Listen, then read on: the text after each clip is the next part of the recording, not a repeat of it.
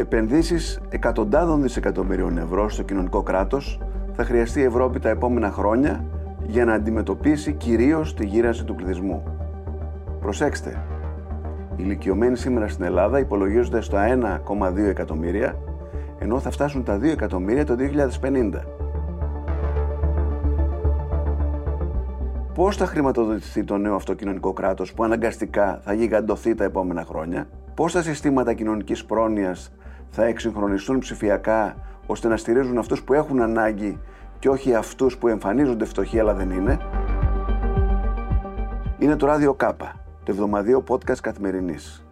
Είμαι ο Νότης Παπαδόπουλος και συζητώ με την Άννα Διαμαντοπούλου, η οποία με εντολή της Κομισιόν εκπώνησε με 11 ακόμη προσωπικότητες διεθνούς επίπεδου την έκθεση για το μέλλον της κοινωνικής προστασίας και του κράτους πρόνοιας στην Ευρώπη. Δεν θα πιστέψετε στα αυτιά σας πόσο πίσω είμαστε.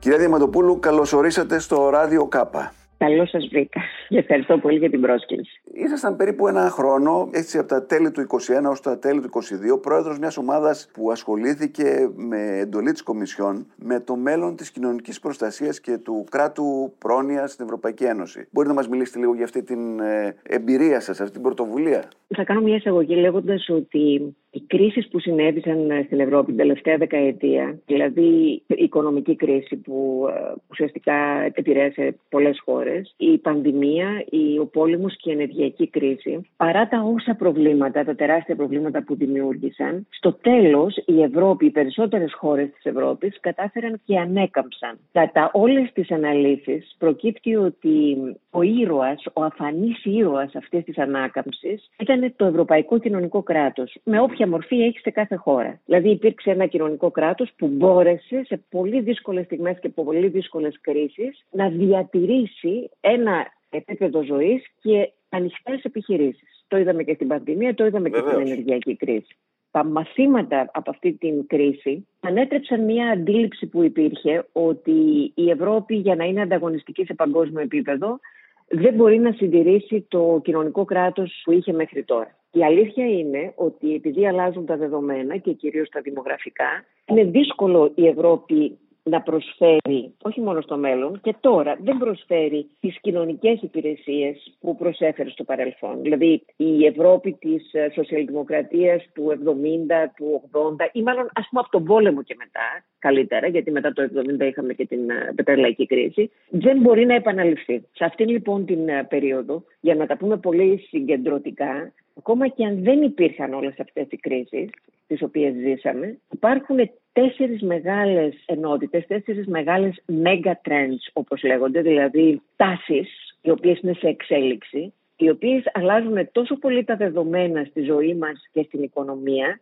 που η μεταρρύθμιση του κοινωνικού κράτους και των κοινωνικών υπηρεσιών ή θα γίνουν και θα γίνουν πολύ γρήγορα ή οι χώρες που δεν θα το καταφέρουν θα βρεθούν μπροστά σε πάρα πολύ μεγάλα προβλήματα που θα έχουν να κάνουν και με ανισότητες, οι οποίες θα είναι και με το θέμα του φύλου και με το θέμα της ηλικίας και με το θέμα της περιφέρειας στην οποία γεννιέται κάποιος. Με αυτή την εισαγωγή η Επιτροπή δούλεψε, η ομάδα αυτή, η οποία ήταν, αποτελούνταν από 11 άτομα και ήταν από όλες τις γωνιές της Ευρώπης, δηλαδή Βορράς, Νότος, Ανατολή, Δύση, παλιοί, νέοι, βιομηχανικοί και τουριστικές χώρες.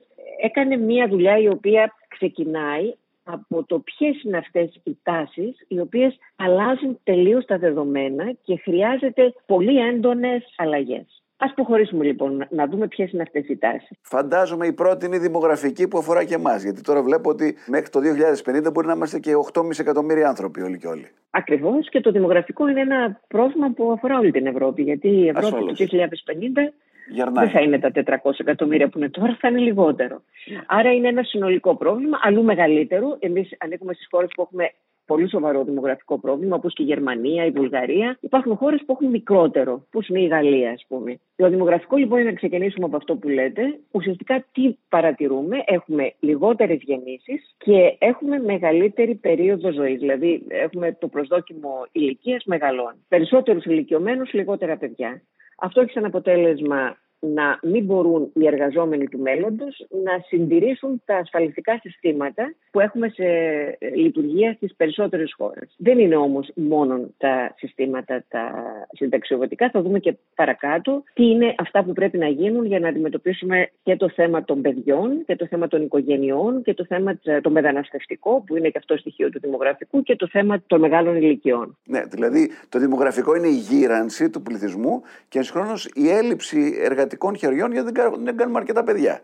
Είναι δύο δηλαδή θέματα. Ναι. Δηλαδή, να σας πω έτσι πολύ απλά ένα παράδειγμα. Υπολογίζεται ότι οι γενιές των uh, παππούδων μας, όταν ήταν μεγάλης ηλικίας, είχαν γύρω τους 9 άτομα. Οι γονείς μας έχουν 3, 2 το πολύ. Εμείς θα έχουμε ένα ή δύο. Τα παιδιά μας ίσω να μην έχουν κανέναν. Δηλαδή, αυτό που υπήρχε ως οικογενειακή ευρύτερη υποστήριξη, με τα δημογραφικά δεδομένα ελαττώνεται πάρα πολύ, ενώ οι άνθρωποι ζουν. Άρα θα έχουν ανάγκη φροντίδας. Ποιος θα την δώσει αυτή τη φροντίδα, το ερωτηματικό; Το δεύτερο, για να μου πείτε εσείς, ποια θα μπορούσε να είναι η δεύτερη μεγάλη η εργασία. Η αλλαγή του τρόπου εργασίας. Ακριβώς.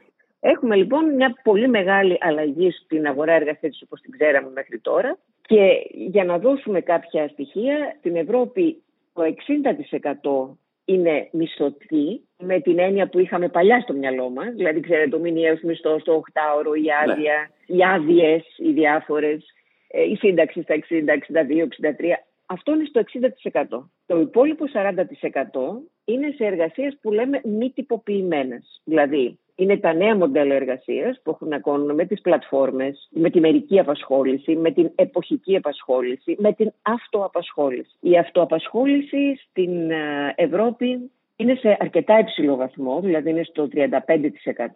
Τα ίδια ποσοστά είναι και στην Ελλάδα.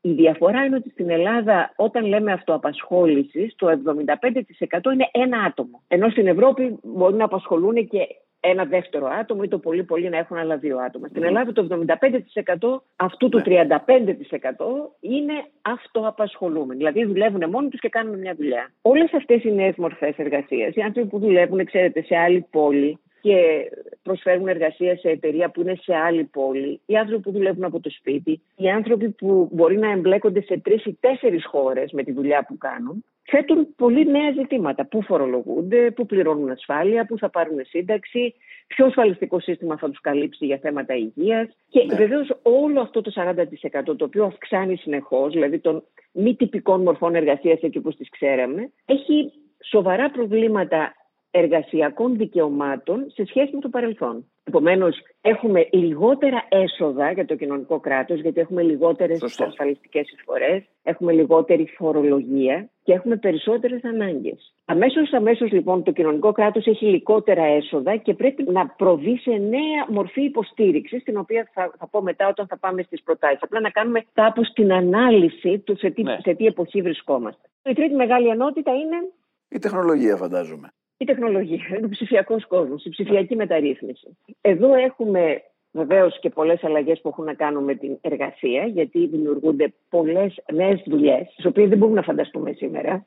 Να σας πω ότι στο δίκτυο είχαμε κάνει πριν από δύο χρόνια μία μελέτη για τα νέα επαγγέλματα. Είχαμε συνεργαστεί σε διεθνές επίπεδο με Ινστιτούτα και όταν καταλήξαμε στον κατάλογο, δεν μπορούσαμε να τα μεταφράσουμε στα ελληνικά. Δεν ξέραμε τι είναι. Δεν είναι δουλειές οι οποίες έχουν να κάνουν με όλες με πανεπιστήμια έτσι, ή με σχολές οι οποίες πρέπει να γίνουν. Είναι εργασίες οι οποίες στην πορεία αλλάζουν και πρέπει να έχουν διαφορετική εξέλιξη. Να σας πω ένα παράδειγμα. Οι μεταφραστές και οι διερμηνείς. Δέστε σήμερα τι γίνεται με την Google. Βάζεις ένα κείμενο στα κινέζικα, στο βγάζεις στα αγγλικά. Βάζεις ένα κείμενο στα αγγλικά, στο βγάζεις στα ελληνικά. Και αυτό βελτιώνεται συνεχώς ναι. θα χάσουν τη θέση τους οι μεταφραστές. Θα χάσουν τη θέση τους οι διερμηνείς. Γιατί τώρα το επόμενο βήμα είναι ότι θα μιλάς τη γλώσσα σου και θα ακούει άλλος τη φωνή σου στη γλώσσα του. Θα χαθούν λοιπόν οι εκατομμύρια μεταφραστές και διερμηνείς; Όχι. Αυτοί πρέπει να δουλεύουν πια διαφορετικά. Πρέπει να είναι αυτοί που θα κάνουν τους αλγόριθμους, οι οποίοι θα δημιουργούν την δυνατότητα μέσα από εφαρμογές να κάνεις από μόνος σου αυτόματα τη μετάφραση. Ή θα χτενίζουν ένα κείμενο αφού το έχει κάνει το Google, εν πάση περιπτώσει, και θα έχει κάποια λάθη. Για να πούμε έτσι κάτι πολύ απλό, παλιά στο Google, όταν ξεκίνησαν οι μεταφράσεις, θυμάμαι ότι το με τιμή που λέμε στις επιστολές, είχα δει μετάφραση που έλεγε with price. Έτσι ξεκίνησε. Αλλά στην πορεία είναι πλέον μεταφράζει επιστημονικά κείμενα. Θέλει ακόμα διορθώσεις, αλλά όπως καταλαβαίνετε, είναι η λογική του machine learning, δηλαδή το ότι μαθαίνουν οι μηχανές, εξελίσσεται συνεχώς, μαθαίνει από τα λάθη του, μαθαίνει από τη συνεχή τροφοδοσία και γίνεται όλο και καλύτερο. Αυτό θα συμβεί σε έναν μεγάλο αριθμό επαγγελμάτων. Έχουμε λοιπόν αλλαγές επαγγελμάτων, έχουμε καινούργια τελείως νέα επαγγέλματα, έχουμε επαγγέλματα τα οποία θα χαθούν και όλη αυτή η αλλαγή πρέπει να συνδέεται πάρα πολύ γρήγορα και με την εκπαίδευση και με τη διαβίου εκπαίδευση. Το δεύτερος σημαντικό για τον ψηφιακό μετασχηματισμό και το κοινωνικό κράτος είναι ότι η προσφορά που μπορεί να κάνει η τεχνητή νοημοσύνη στη σχέση πολίτη και κοινωνικού κράτους είναι πάρα πολύ μεγάλη. Δηλαδή ο πολίτης να σταματήσει να μπαίνει σε σειρές, να πάει στις υπηρεσίες, να ζητά βοήθεια. Ναι. Θα έχουμε από bots τα οποία θα μπορούν να απαντούν άμεσα μέχρι που θα λύνονται τα ζητήματά του, τα επιδόματά του. Ναι, ήδη πήραμε μια ιδέα στην Ελλάδα τα τελευταία τέσσερα χρόνια με τον Πιερακάκη και όλα αυτά που προσπάθησε να κάνει. Ναι. Είδαμε πολύ μεγάλη διαφορά στη σχέση μας και αυτό τώρα στις κοινωνικές υπηρεσίες δεν μπορείτε να φανταστείτε τι διαφορά μπορεί να κάνει. Θα σας πω πάλι ένα παράδειγμα για να καταλαβαίνουμε πόσο μπορούν να αλλάξουν τα πράγματα. Η σύνδεση των φορολογικών στοιχείων, δηλαδή του Υπουργείου Οικονομικών που έχει τα φορολογικά στοιχεία των πολιτών με τα κοινωνικά στοιχεία, δηλαδή με τις ανάγκες τους, τις αρρώστιες τους, τις αναπηρίες τους, την πολυτεχνία τους, το, τις μοναδικές οικογένειες κλπ. Όταν συνδέονται, δηλαδή όταν αυτά τα data, τα δεδομένα έρχονται και γίνονται επεξεργασία με αλγορίθμους, μπορεί αμέσως το, πλέον ο αλγόριθμος και η τεχνητή νοημοσύνη να σου πει ποιος φοροδιαφεύγει, να σου πει ποιος δεν δικαιούται επίδομα, να σου πει ποιος δικαιούται επίδομα και δεν παίρνει, πάρα πολύ γρήγορα και με τρομερή διαφάνεια. Και αυτό είναι και ένα από τα στοιχεία που θα μας βοηθήσει στη φοροδιαφυγή, που είναι ένα από τα μεγάλα θέματα που έχουμε ως χώρα. Ο τρίτος τομέας, που είναι το ψηφιακό μετασχετισμός και η τεχνητή νοημοσύνη, πάμε στον τέταρτο, που είναι η κλιματική αλλαγή. Στην κλιματική αλλαγή δεν έχουν γίνει ακόμη σε βάθος αναλύσεις και μελέτες για τις επιπτώσεις στην αγορά εργασίας και στο κοινωνικό κράτος. Όμως υπάρχουν δύο μεγάλες ενότητες που έχουν ενδιαφέρον και άμεσες επιπτώσεις. Το ένα είναι. Το μεταναστευτικό, φαντάζομαι, θα είναι το ένα. Α ξεκινήσουμε από αυτό. Το μεταναστευτικό, το οποίο θα έχει επιπτώσεις, έχει συνεχώς και θα το βλέπουμε όλο και περισσότερο. Η Αφρική έχει, είναι μια περιοχή στην οποία φέτος στο Ανατολικό Κέρας είχαμε τρομακτική ξηρασία, δεν έχει προκύψει παντού. Οι άνθρωποι πεθαίνουν από νερό και από φαγητό, έχουν πείνα και δίψα. 700 άνθρωποι τις, τις προάλλες, πριν από λίγες μέρες, ξεκινήσαν από τη Λιβύη να πάνε στην Ιταλία και πνίγηκαν. Αυτό γίνεται σε όλα τα σημεία του πλανήτη με μεγάλη συχνότητα. Έχουμε πραγματικά τους ανθρώπους θύματα πέρα από τις δικτατορίες, τους πολέμους, τα, τα βασανιστήρια Έχουμε τα θύματα της ξηρασίας, των πλημμυρών, των, των πυρκαγιών σε χώρες οι οποίες δεν μπορούν να τα αντιμετωπίσουν. Έχουμε λοιπόν τη μετακίνηση των πληθυσμών. Το δεύτερο βασικό είναι, επειδή προσπαθούμε να δούμε αυτά που έχουν να κάνουν με το κοινωνικό κράτος, γιατί όταν έχεις έναν αριθμό προσφύγων οι οποίοι μπαίνουν σε μια χώρα, καταλαβαίνουμε ότι το κοινωνικό κράτος είναι αυτό το οποίο πρέπει να επενδύσει. Να τους ασφαλίσει στέγη, να τους ε, τροφεί, να τους μάθει την γλώσσα, να δει όλα τα ιατρικά τους προβλήματα, να τους ε, βρει δουλειά. Ναι. Άρα το κοινωνικό κράτος έχει αμέσως αμέσως ένα διαφορετικό προϋπολογισμό όσον αφορά το μεταναστευτικό. Το δεύτερο βασικό είναι οι φυσικές καταστροφές που προέρχονται από πλημμύρες, φωτιές κλπ. Εκεί ποιος είναι αυτός ο οποίος στήγεται, κυρίως η μέση τάξη και οι φτωχοί άνθρωποι. Γιατί δεν υπάρχει κανένα κράτος που να μπορεί να σε αποζημιώσει πλήρως για τις καταστροφές που παθαίνεις. Γι' αυτό και υπάρχουν πια νέες προσεγγίσεις για το πώς πρέπει να λειτουργήσουν τα δημόσια ασφαλιστικά συστήματα για την περιουσία και οι ιδιωτικές ασφαλιστικές εταιρείες και πρέπει να υπάρξουν συνεργασίες. Το τρίτο θέμα είναι η μετάβαση. Δηλαδή, η κλιματική μετάβαση για να μπορέσουμε να φτάσουμε τους στόχους της Ευρωπαϊκής Ένωσης για το 2030 και για το 2050 σημαίνει ότι οι επιχειρήσεις πρέπει να αλλάξουν τον εξοπλισμό τους, ότι οι άνθρωποι πρέπει να μάθουν νέα επαγγέλματα, τα περίφημα πράσινα επαγγέλματα, τα οποία 75% είναι τεχνικά επαγγέλματα και η υπερβολική ανάγκη που προκύπτει για την αλλαγή της ζωής μας, δηλαδή αλλάζει ο τρόπος που θα φερμένουμε τα σπίτια μας, αλλάζει ο τρόπος που τρώμε, αλλάζει ο τρόπος που θα πρέπει να επιλέξουμε τα λοιπάσματα και όλο τον τρόπο καλλιέργειας. Όλα αυτά φέρνουν αλλαγές στο οικονομικό περιβάλλον και φέρνουμε αλλαγές στο κοινωνικό περιβάλλον, στις επιπτώσεις τους, γιατί αυτοί που πρέπει να μάθουν, αυτοί που πρέπει να αλλάξουν εξοπλισμό, αυτοί που πρέπει να εξοπλίσουν τα σπίτια τους, πρέπει να ενισχυθούν για να το κάνουν αυτό το πράγμα. Παίρνοντα λοιπόν αυτές τις τέσσερις ενότητες, τις οποίες προσπάθησα με πάρα πολύ σύντομο τρόπο να περιγράψω, γιατί καταλαβαίνετε ότι έχει πίσω του πολλή δουλειά και συνεργαστήκαμε με κάποια από τα μεγαλύτερα Ινστιτούτα της Ευρώπης για να στοιχειοθετήσουμε αυτές τις παρατηρήσεις. Αυτές οι τέσσερις ενότητες, δημογραφικό, αλλαγή εργασίας, ψηφιακό και κλιματικό, είναι αυτά που πρέπει να λάβουν υπόψη όλες οι κυβερνήσεις για να αλλάξουν τις πολιτικές. Ναι, αλλά καταλαβαίνω εγώ ότι έχουμε μια μεγάλη ανάγκη για περισσότερα χρήματα, διότι το κοινωνικό κράτος πρέπει να είναι πολύ πιο δραστήριο και με πολύ περισσότερες αποστολές. Αλλά χρήματα δεν βρίσκω. Πώς θα... Είναι σαν να προσπαθούμε να τετραγωνίσουμε τον κύκλο. Πώς θα δώσουμε λεφτά στο κοινωνικό κράτος περισσότερα; Νέες ανάγκες, περισσότερες ανάγκες, λιγότερα χρήματα. Γιατί, κοιτάξτε, δεν είναι μόνο ότι έχουμε μια οικονομική κάμψη. Δηλαδή, έχουμε την ανάκαμψη σε σχέση με την πανδημία ή την ενεργειακή κρίση, αλλά δεν είμαστε εκεί που ήμασταν και εμείς και άλλες χώρες. Θα χρειαστούμε λοιπόν περισσότερα χρήματα, αλλά κυρίως για να ξεκινήσουμε από εκεί, θα χρειαστούμε μεταρρυθμίσεις. Μερικές φορές τα παραδείγματα νομίζω βοηθούν πολύ. Κοιτάξτε, η Ευρώπη συνολικά χρειάζεται κοινωνικές επενδύσεις ύψους 142 δισεκατομμυρίων. Η Ευρώπη χάνει σε ετήσια βάση 134 δισεκατομμύρια από το ΦΠΑ. 7 είναι μόνο εμείς, νομίζω. Και θέλετε να είχαμε 7 δις επιπλέον, τι, τι ε, σημαίνει για τον προπολογισμό. Ναι. Αλλά δεν είμαστε μόνο εμείς, γιατί πάντα νομίζουμε ότι στα καλά και στα κακά είμαστε μόνοι μας. Δεν είναι έτσι. Όλοι έχουν προβλήματα. Μπορεί να μην έχουν τόσο μεγάλα σε αυτό το θέμα της φοροδιαφυγής, αλλά έχουν μεγαλύτερα σε άλλους τομείς. Για να πάμε λίγο στο διατάφτα, τι κάνουμε, θα ήθελα να δώσω μια εικόνα της Ευρώπης και της Ελλάδας, για να δούμε πάνω σε ποιο καμβά πατάμε για να κάνουμε τις αλλαγές. Το πρώτο είναι ότι στην Ευρώπη ο κίνδυνος παιδικής φτώχειας είναι αυτή τη στιγμή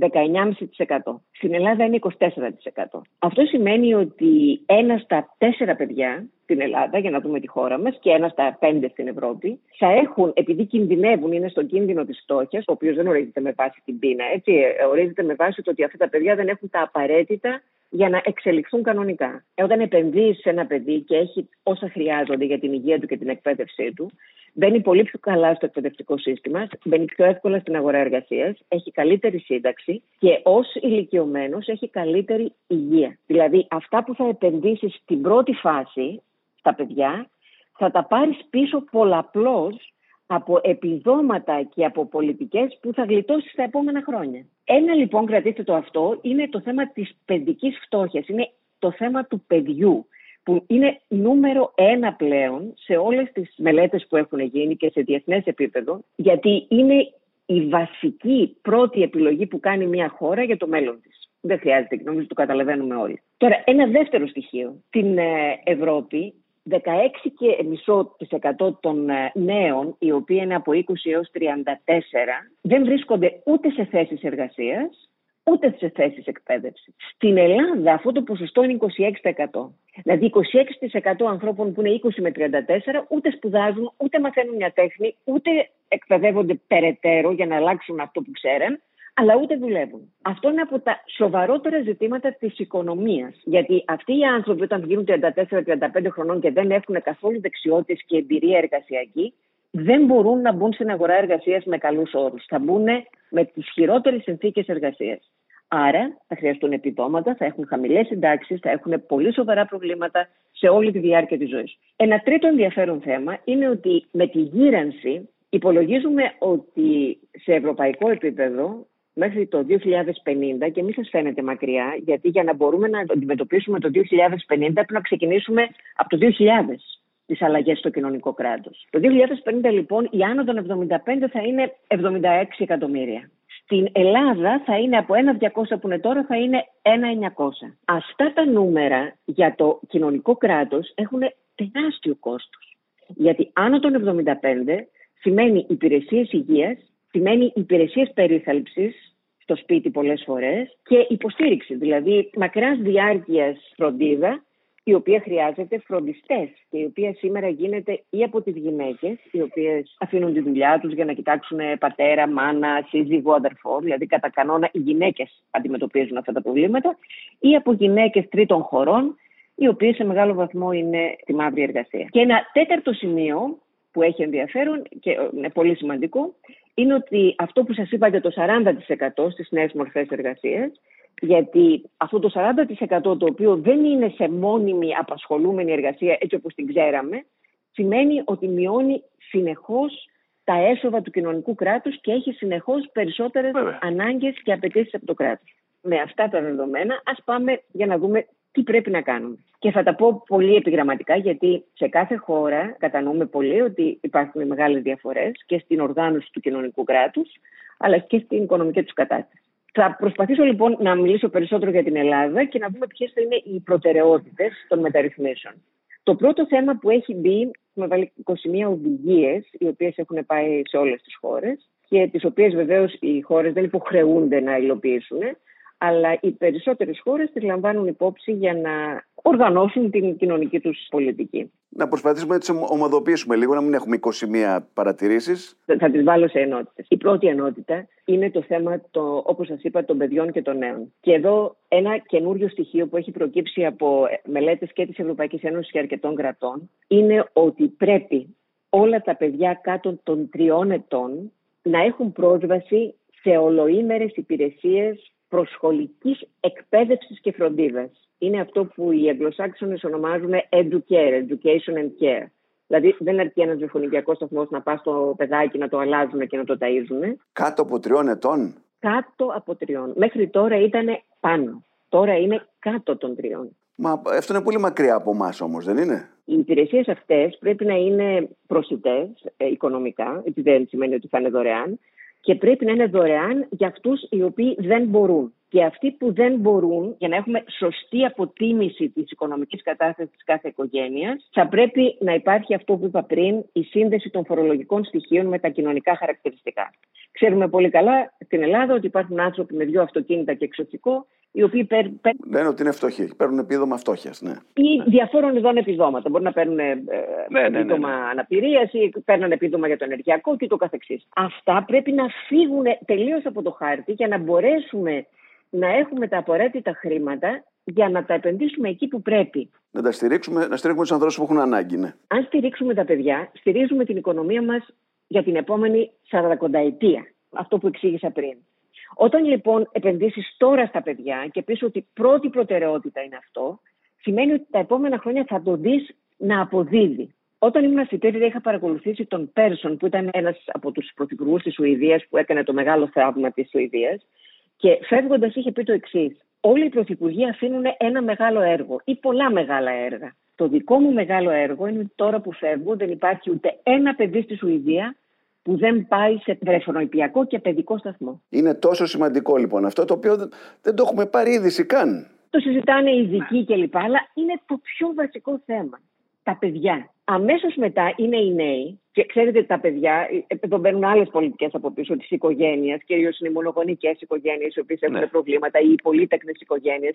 Αλλά, εν πάση περιπτώσει, πρέπει να επικεντρωθούμε στο παιδί. Το δεύτερο είναι η νεολαία. Δεν έχουμε κατανοήσει απολύτως γιατί είμαστε άλλες γενιές, ακόμα και οι σαραντάριδες είναι άλλη γενιά, ότι οι νέοι που είναι σήμερα κάτω από 25, και λέω και αυτούς που είναι στο γυμνάσιο, έτσι, τα παιδιά από 12 έως 25, η γενιά δηλαδή Z και η γενιά Α, είναι αυτό που ονομάζουν digital natives, δηλαδή ψηφιακοί ηθαγενείς. Αυτά τα παιδάκια έχουν μεγαλώσει με το κινητό στο χέρι. Θεωρούν ότι ό,τι είναι μες στο κινητό τους είναι και μέσα στο μυαλό τους. Είναι το κινητό η προέκταση του σώματός τους, θα λέγαμε. Του μυαλού τους. Του μυαλού Δηλαδή, αν ρωτήσεις ένα παιδί για μια ιστορική, ένα ιστορικό γεγονός και μια ημερομηνία, δεν θέλει να ξέρει. Βάζει το κινητό του και σου απαντάει. Το θεωρεί ότι είναι μέρος του μυαλού του. Αυτό μπορείτε να καταλάβετε πόσο αλλάζει την αίσθηση της σπουδής, της εργασίας, της έρευνας, των κοινωνικών δεδομένων που θέλει κάποιος για τη ζωή του. Προκύπτει λοιπόν από τις, πάλι από τις έρευνες, οι οποίες είχαμε υπόψη μας, ότι αυτές οι γενιές έχουν πολύ διαφορετικές προτεραιότητες στο θέμα της εργασίας. Και σας λέω μόνο αυτό γιατί έχει ενδιαφέρον, ότι η πρώτη προτεραιότητα είναι ο ελεύθερος χρόνος. Δεν ήταν στις δικές μας γενιέ ποτέ αυτό ως πρώτη προτεραιότητα. Και γι' αυτό λοιπόν βλέπουμε και αυτό που λέμε τώρα με η μεγάλη απόσυρση. Είναι ένας από τους λόγους, ναι, αυτή ναι. η μεγάλη απόσυρση. Είναι ότι θέλουν να έχουν στόχο στην εργασία, να υπάρχει μια αίσθηση προσφοράς, γιατί κάνω αυτή τη δουλειά που την κάνω. Ναι. να έχω ελεύθερο χρόνο για να ασχολούμαι με αυτά που χρειάζεται. Το θέμα της αμοιβής έρχεται τέταρτο, αν μπορείτε να φανταστείτε στην εξέλιξη. Βεβαίως, μιλάμε για. Οι κοινωνίες μας δεν είναι κοινωνίες που προμολυθάνε. Είναι κοινωνίες που τα παιδιά μπορούν να οργανώσουν αυτού, αυτού του, του είδους τις προσεγγίσεις. Όμως, αυτές οι προσεγγίσεις δεν ανταποκρίνονται, τουλάχιστον στην Ελλάδα, με τις δουλειές οι οποίες υπάρχουν ή αυτές οι οποίες θα προκύψουν. Εδώ λοιπόν για να μπορέσουμε να αντιμετωπίσουμε το θέμα της νεολαίας χρειαζόμαστε θεμελιώδη αλλαγή στο σύστημα παιδείας Σας λέω ότι τα προγράμματα τα οποία κάναμε το 2011 και τα οποία ουσιαστικά είχαν μπει στο σιρτάρι και η κυρία Κεραμέως τα επανέφερε με βελτιώσεις, είναι προηγούμενης εποχής. Είναι ήδη πίσω, ναι. Πάμε σε άλλες ανάγκες. Όπως και η διαβίω εκπαίδευσης συζητούμε πια σοβαρά ότι στη διαβίω εκπαίδευση θα πρέπει να είναι ένα κοινωνικό δικαίωμα. Δηλαδή να έχει ο καθένας τη δυνατότητα σε οποιαδήποτε φάση της ζωής του να εξελίσσεται, να αλλάζει και μάλιστα όχι μόνο να έχει το δικαίωμα, αλλά και την υποχρέωση. Δηλαδή το κράτος να υποχρεούται να τον υποστηρίζει για την αλλαγή και αυτός να είναι υποχρεωμένος να συμμετέχει στην εκπαίδευση. Αυτές λοιπόν οι αλλαγές σημαίνουν μια διαφορετική διαβίω εκπαίδευση, η οποία είναι από τα σοβαρότερα ζητήματα. Θα σας πω ότι το Ταμείο Ανάκαμψης στην Ελλάδα δίνει ένα δισεκατομμύριο για αυτή την ιστορία. Έχουμε δηλαδή αυτή τη στιγμή χρήματα. Δεν έχει γίνει και μου έχει κάνει τρομερή εντύπωση μια δημόσια συζήτηση για το πώς θα οργανώσουμε αυτή τη διαβίω εκπαίδευση τη στιγμή που έχουμε χρήματα. Κάνουν το Υπουργείο Εργασίας, ψηφιακές, προσπαθούν, φαντάζομαι έχουν κάνει προγράμματα είναι κάτι εσωτερικό. Δεν συζητείται στη Βουλή, δεν συζητείται δημόσια. Δεν μπαίνουν οι φορείς, δεν μπαίνουν οι αγροτικοί φορείς, τα εργατικά συνδικάτα, οι επιχειρηματίες. Όλοι μαζί να αποφασίσουμε πώς αυτό θα γίνει κυρίαρχο θέμα των πολιτικών. Θλίβομαι λίγο με αυτά που Δηλαδή, περιγράφεται μια χιονοστιβάδα που έρχεται πάνω μας και εμείς έχουμε μια ομπρέλα και προσπαθούμε να τη συγκρατήσουμε. Αν πω πια μια ομπρέλα, δεν υπάρχει. Κάναμε μια προεκλογική περίοδο, τώρα είμαστε σχεδόν δύο μήνες και δεν έχει υποθεί ούτε μία λέξη για όλα αυτά που λέτε. Α πούμε ότι αυτή η εκπομπή και αυτή η προσπάθεια βάζουν λιθαράκια για να κουνηθεί λίγο το σύστημα. Αντί να έχουμε μια ομπρέλα, να μπορέσουμε να στήσουμε ένα στέγαστρο σε αυτή τη χιονοστιβάδα που έρχεται. Η τρίτη μεγάλη ενότητα είναι οι νέες μορφές εργασίας. Δεν μπορεί να μιλούμε για δικαιώματα και οργάνωση αγοράς εργασίας που είχαμε στο παρελθόν. Δεν μπορούμε να πούμε και το 80 και το 90. Οι συλλογικές συμβάσεις είναι σημαντικό στοιχείο, μόνο που οι συλλογικές συμβάσεις έχουν τελείως άλλα χαρακτηριστικά πλέον, γιατί υπάρχει μεγάλη ιδιαιτερότητα σε κάθε επιχείρηση και σε κάθε επάγγελμα.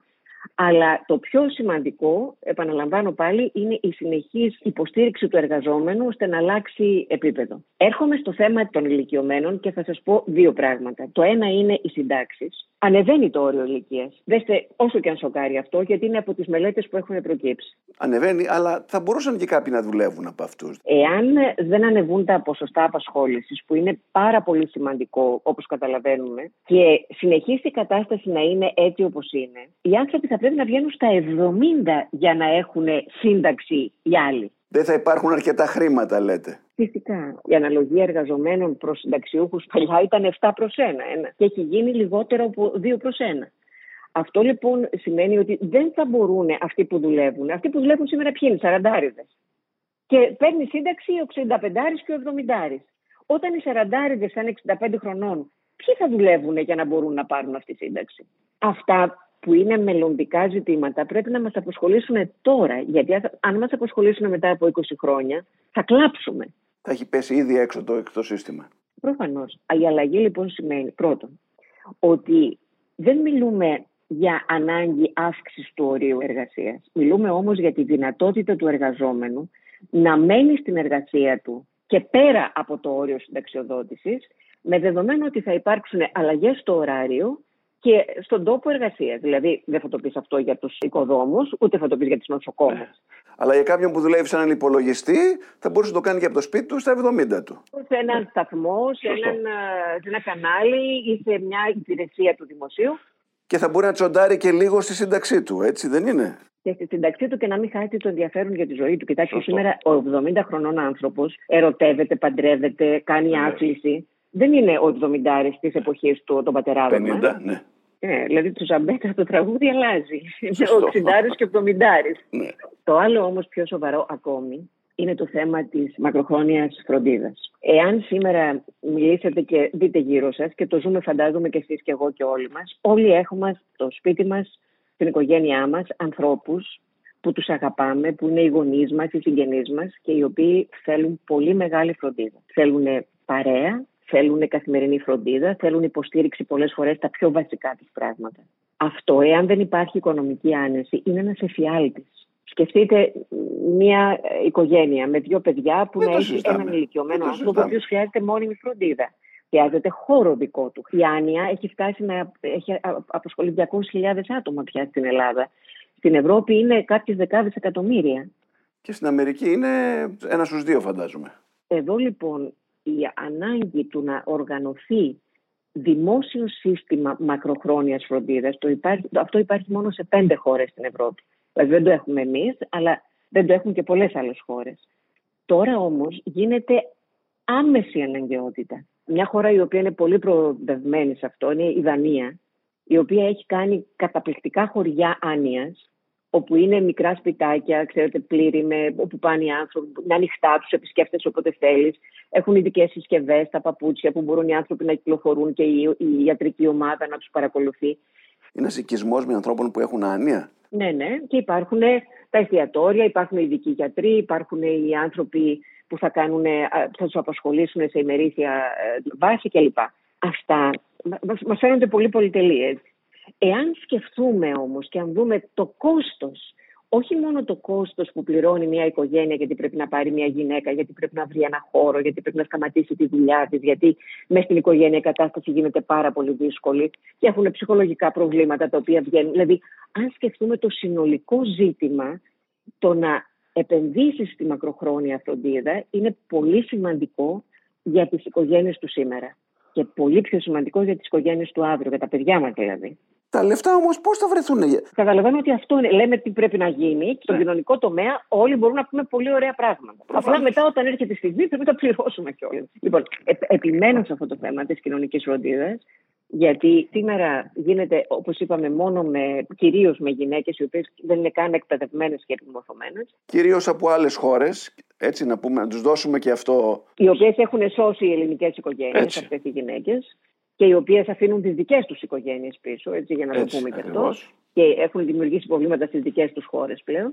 Το, ε, θεωρείται ότι ένα, ε, ένας από τους ε, τρεις τομείς επαγγελμάτων που θα έχουν πολύ μεγάλη ζήτηση στο μέλλον είναι τα ψηφιακά, τα πράσινα και οι φροντιστές και οι φροντίστριες. Δηλαδή θα είναι πάρα πολύ μεγάλη η ζήτησή τους.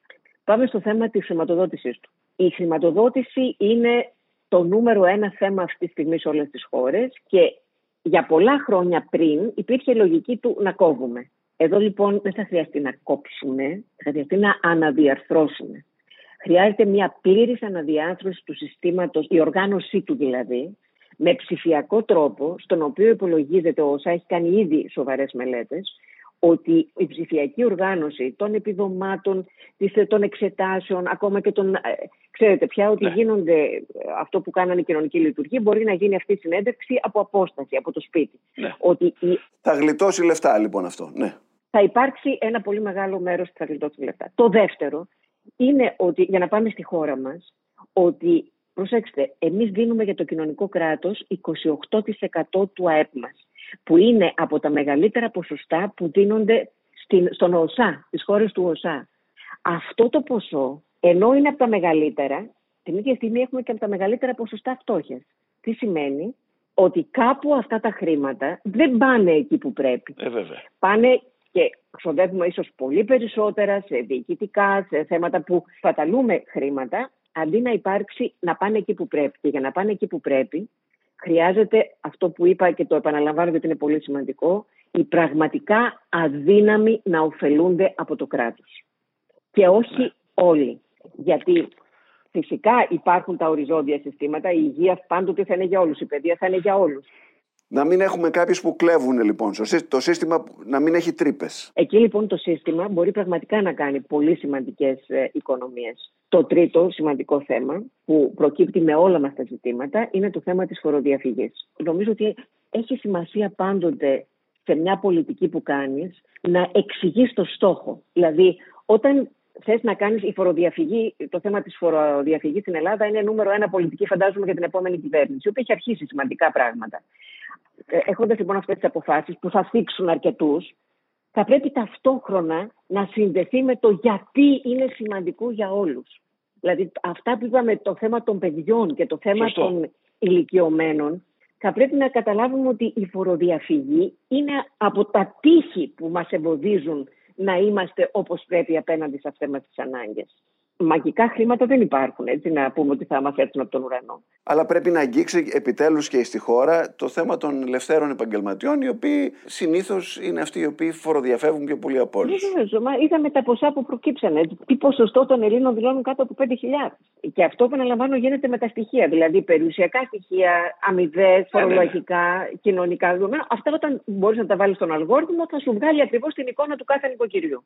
Και το τελευταίο είναι η συνεργασία του δημόσιου με τον ιδιωτικό τομέα. Και όταν λέμε ιδιωτικό τομέα, εννοούμε ευρύτερα και τον κοινωνικό τομέα, δηλαδή τον, ε, της κοινωνίας των πολιτών και τον ιδιωτικό τομέα. Δηλαδή, οι εταιρείες οι οποίες είναι ε, χωρίς κέρδος, που δουλεύουν, οι μη κερδοσκοπικές εταιρείες, οι Δήμοι είναι πολύ πιο κοντά στην οικογένεια. Δηλαδή η συνεργασία κράτους, Δήμων, κοινωνίας των πολιτών και ιδιωτικού τομέα, που στην Ελλάδα δεν υπάρχει αυτή η συνεργασία και που έχουμε εξαιρετικά παραδείγματα να δούμε έτσι, από το εξωτερικό και να βοηθήσουμε τους ανθρώπου. Δηλαδή σε κάθε Δήμο πώς στείνεται μια προσπάθεια να ενοποιηθούν όλοι όσοι ασχολούνται με το κοινωνικό κομμάτι, από το κράτος, την εκκλησία, τις κοινωνικές ομάδες, τους ε, ιδιωτικούς, την κοινωνική εταιρική ευθύνη των επιχειρήσεων κ.ο.κ. Και έρχομαι σε ένα, είπα τελευταίο, ήταν πρώτο τελευταίο. Το τελευταίο είναι ο νέος ρόλος των επιχειρήσεων. Οι επιχειρήσεις πια κρίνονται με κριτήρια, τα περίφημα κριτήρια ESG, είναι environment, περιβάλλον, social, κοινωνικό και G που είναι το governance, η διοίκηση δηλαδή. Και τα μεγάλα χρηματιστήρια και το δικό μας έχουν εισαγάγει αυτούς τους δείκτες, που μια εταιρεία πρέπει μαζί με αυτά που κάνει, μαζί με τα προϊόντα της και την ποιότητά τους, να δίνει στους πολίτες και τις πολιτικές που αφορούν την κοινωνία και, την, και το περιβάλλον. Δηλαδή δεν είναι μόνο κερδοσκοπικοί οργανισμοί. Η εταιρική κοινωνική ευθύνη που λένε τώρα, εν πάση περιπτώσει, στα σπάργανα. Έχει προχωρήσει πάρα πολύ. Εμείς είμαστε ναι. στα σπάργανα. Αν και έχουμε κάποιες εταιρείες που κάνουν εξαιρετική δουλειά, αλλά αυτό που σας λέει το ESG, εμείς στο δίκτυο δουλεύουμε πάρα πολύ με αυτούς τους δείκτες τώρα, είναι κάτι πάρα πολύ νέο για την ελληνική κοινωνία. Είναι όμως από αυτά που πρέπει να μπουν στη συζήτηση. Όποιος θα ακούσει πάντως αυτή τη συζήτηση που κάνουμε, αντιλαμβάνεται ότι εξακολουθούμε να είμαστε πρωτόγονοι εδώ στην Ελλάδα. Α πούμε ότι είμαστε πίσω στην ατζέντα του 21ου αιώνα. Δηλαδή, είμαστε λίγο συζητάμε. Η συζήτηση, όλη η δημόσια συζήτηση είναι 20ο αιώνας. Ναι. Με, με εξαιρέσεις βέβαια, γιατί παντού υπάρχουν, όπως ξέρουμε, νησίδες και αριστείας και σκέψη και πρωτοτυπία, αλλά Όλο αυτό το πράγμα, τη δουλειά που κάνατε, δώστε τι κυβερνήσεις, θέλω να πω, τα κόμματα έχουν πάρει τις προτάσεις δικές σας; Τις κυβερνήσεις όλες, ε, ήδη τις έχω παρουσιάσει στην κυβέρνηση της Ισπανίας, του Βελγίου και της Σουηδίας, που είναι οι τρεις προεδρίες. Τα κόμματα τα έστειλα παντού, αλλά τώρα η προεκλογική περίοδο δεν είχα. είχα ε, ο κ. Χαρτιζάκη βεβαίως σχολεί με κάλο και συζητήσαμε αρκετά. Ο κ. Παπανδρέου μου ζήτησε να, να του στείλω το κείμενο αυτό, ο κ. Χριστίδη από το Πασόκ. Υπήρξαν δηλαδή μεμονωμένοι ε, άνθρωποι οι οποίοι ενδιαφέρθηκαν. Τώρα τα κόμματα ως κόμματα δεν ενδιαφέρθηκαν, αλλά νομίζω η προεκλογική περίοδος δεν ήταν η πιο κατάλληλη. Α ελπίσουμε, εγώ την επίσημη παρουσίαση θα την κάνω το Σεπτέμβριο στην Ελλάδα. Οπότε θα έχουμε και τη δυνατότητα πια να έχουν ηρεμήσει τα πράγματα και το κάθε κόμμα να, να πάρει και τις θέσεις του. Πάντως έχουμε ένα άλμα μπροστά μας να κάνουμε σε τομείς στους οποίους δεν τους ειχνηλατούμε καν αυτή τη στιγμή. Μιλάμε συνήθως για το άλμα του βατράχου, έτσι, το ναι. Ουσιαστικά να κάνουμε το άλμα του πούμα. Δεν είναι δύσκολο στη σημερινή εποχή με την ε, ψηφιακή υποστήριξη και με τα εργαλεία τα ευρωπαϊκά και με τη χρηματοδότηση την ε, ευρωπαϊκή. Μια και μιλάμε για χρήματα τα οποία χρειάζονται, μήπως και η Ευρώπη θα πρέπει να πάρει μια πιο σκληρή στάση απέναντι σε αυτές τις επιχειρήσεις που βγάζουν πάρα πολλά χρήματα και τα μεταφέρουν σε κάποιους φορολογικούς παραδείσους, κάτι που προσπαθεί να κάνει η Επιτροπή; Από τις 21 οδηγίες, το ένα αφορά την Ευρωπαϊκή Ένωση όσον αφορά την ανάγκη να υπάρξει εναρμόνιση της ελάχιστης φορολογίας των επιχειρήσεων. Δηλαδή δεν μπορεί μια χώρα να έχει 13% και μια χώρα να έχει 25%. Γιατί θα φύγουν ναι. από το 25% και θα πάνε στο 13%.